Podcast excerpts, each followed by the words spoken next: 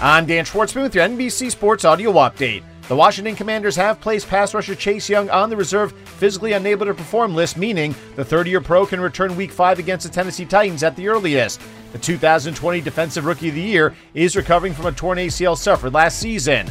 LA Chargers cornerback J.C. Jackson is expected to miss two to four weeks after undergoing a non invasive procedure on his ankle. The NFL's interceptions leader since 2018 with 25 signed a five year, $82.5 million contract this offseason after playing his first four years in the league with the Patriots. Full slate of games on the Major League Baseball schedule with five matchups featuring both teams with 500 or better records. As the Baltimore Orioles are hosting the Chicago White Sox, the New York Yankees are home for the New York Mets, the Minnesota Twins are visiting the Houston Astros, the San Diego Padres welcome in the Cleveland Guardians, while the Milwaukee Brewers play at the Los Angeles Dodgers. LA Dodgers ace Walker Buehler underwent Tommy John surgery earlier today for the second time in his career and is expected to miss the rest of this season and possibly all of next year as well.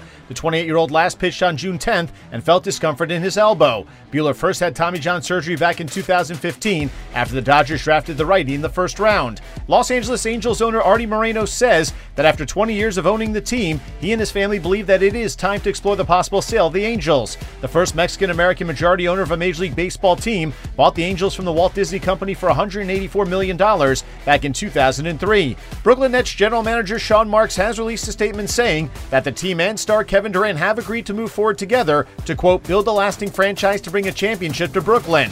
The 12 time All Star had asked to be traded back in June and reiterated his stance owner Joe at a meeting in London, with Durant reportedly asking Tsai to choose between him and head coach Steve Nash and Marks. Durant begins a four year, $198 million extension this year. Alabama head coach Nick Saban has signed a one year contract extension, which will keep the seven time national championship winning coach in Tuscaloosa till 2030, while also receiving a raise that makes Saban the highest paid college football coach in the country at $11.7 million per season. It's a critical game three in the first round of the WNBA playoffs as the New York Liberty are hosting the Chicago Sky with the series tied at a game apiece. The winner will move on to face the winner of the Connecticut Sun versus Dallas Wings series, which is also tied at one game all, with game three Wednesday in Dallas. With your NBC Sports Audio Update, I'm Dan Schwartzman.